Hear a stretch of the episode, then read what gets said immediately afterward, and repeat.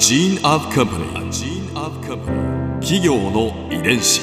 企業の遺伝子。全国に546万社以上あるとされる日本の企業その企業の数だけ理念があり使命があり人間ドラマがありますこの番組ではさまざまな企業のトップや社員の方にお話を伺いながら成長する企業の DNA を解明していきます企業の遺伝子ナビゲーターは私千葉なクララとクオン株式会社代表の武田隆さんです。武田です。よろしくお願いします。えー、今日は株式会社ディノスセシールのチーフ e コマースオフィサーの石川森生さんをお迎えしております。よろしくお願いいたします。よろしくお願いします。今回はディノスセシールそれぞれの成り立ちについて伺います石川さんはですねもともとは、まあ、年商20億円規模の e コマースの運営企業の社長をされていてディノスセシールには2016年2月から参画されたということなので、まあ、その経緯もとても気になるところなんですがまずは総合通信販売会社大手であるディノスセシールの成り立ちから伺わせてください。この2つってもともとは違う企業でしたよね。はい。あのおっしゃる通りでもともと株式会社ディノスと株式会社セシール、うん、別の会社です、はい、なので別々にちょっとご紹介しないといけないんですけども、うん、でえっと、まずディノスの方は、うん、えー、フジテレビのグループの会社ですんでもともとはカタログ通販というよりはテレビテレビショッピングのところに特徴があるのがディノスです。テレビショッピングから生まれた、そうですね。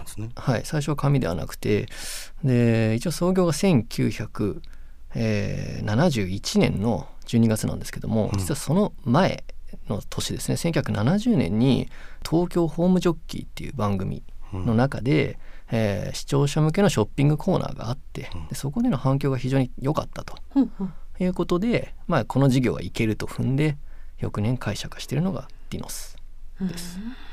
テレビショッピングっていうのは当たり前だったんですか？いや、えーと、実はこれがですね日本で最初のテレビショッピング第1号なんとどんなものが買えたんですか？あのフジテレビでやってた時代には着物なんかが結構売れたっていう話は聞いています。えー、すごいですね。高そうですけど、ね、うん、着物が売れるなんて。きっとこうストーリーがある商品の方が売りやすいんですよねテレビショッピングだと。番組として成立するというかあコンテンツとして成立する商品の方が売りやすいと。うんで実はディノスになって初めて、えー、流したテレビショッピングの商品っていうのがあのこちらにイメージが一応あるんですけども何ですかこれは？これあの スペインのマジョリカ焼きっていう陶器があるんですけど。顔ですか？これ。太陽？メキシコの太陽っていう作品らしくってですね。こん？これをテレビショッピングでテレビショッピングで最初に販売した。これがテレビショッピングディノスの第1号商品。青いよくわからない。そうなんですよね。これを最初に売るっていうその飛び抜け感がいかにもテレビの発想というか。なるほど企業。遺伝子。一方でセシールの成り立ちはどんなものなんですか、はいえーと、ディノスがフジテレビだったのに対してセシールはどちらかというとメーカー色が強くてですねちょうど、えー、ディノスが創業した半年後に香川県の高松市で、えー、創業されています。でもともとストッキングを、えー、配置販売っていう手法でですね販売しているところから始まってます。配置販売。何ですか？それは。あんまり聞かないですよね今はね。あのいわゆる学校だったり病院だったりそういうまあ施設なんかにあチラシであるとか見本なんかを置いてでそこで注文書と一緒にですね置いてきてそこからあの注文を取るという手法のことですね。うん。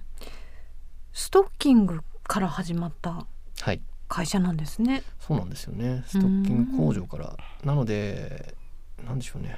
ものづくりに対していわゆるマーチャンダイジング MD の考え方もですねディノスとはまた少し今でも実は違って、うん、ディノスはどうやってその面白い商品を見つけてこようかっていう発想なんですけども、うん、セシールの人間はいいものを安く作ると売れるという発想。真逆？まあそうですね、まあ、小売流通業の中でも考え方はかなり違う会社ですね。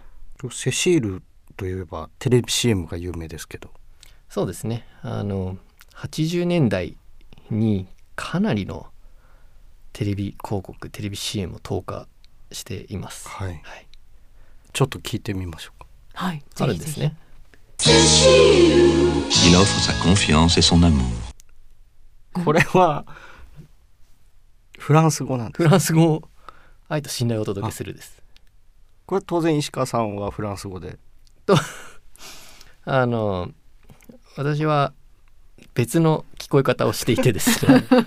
あの実は今もこれネットであのセシールのフランス語なんて言ってるとか調べてもらうとですね、いろんなこう言ってるんじゃないか言ってるんじゃないかっていう空耳ってやつ、ね、耳がですねいっぱい実は残っていて今年、はい、決着をつけるためにですね、うん、アンケートを取ったんですね。すごいですね。はい。あので結果として実はセシールの中の人間はあの篠塚君幸せそうなのにって聞こえるえ聞こえます？そういう風に聞こえます？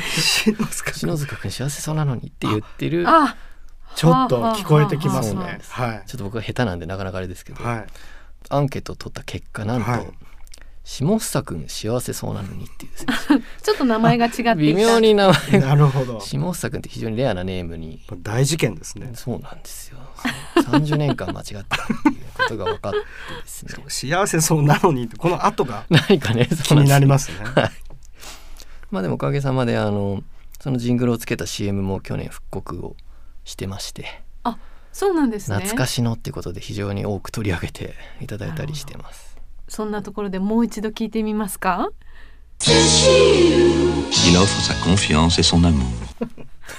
確かに聞こえる。それにしか聞こえなくなっちゃいました。ね はい、はい、なので私も多分小学生ぐらいの時によくこれをテレビの CM で聞いてましたけど、はい、当然なんか日本語として脳が処理してたような気がしますね。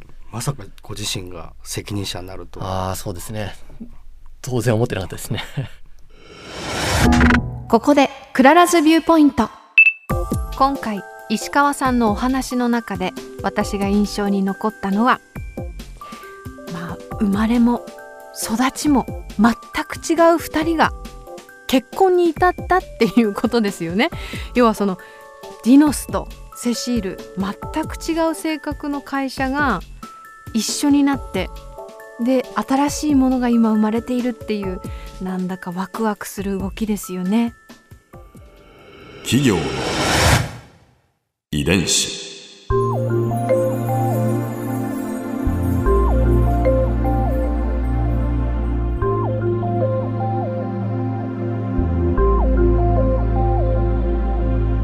この番組はポッドキャストのほかスマートフォンタブレット向けアプリ JFN パークでも聞くことができます。お使いのアプリストアからダウンロードして企業の遺伝子のページにアクセスしてみてください。それでは来週もまたお会いしましょう。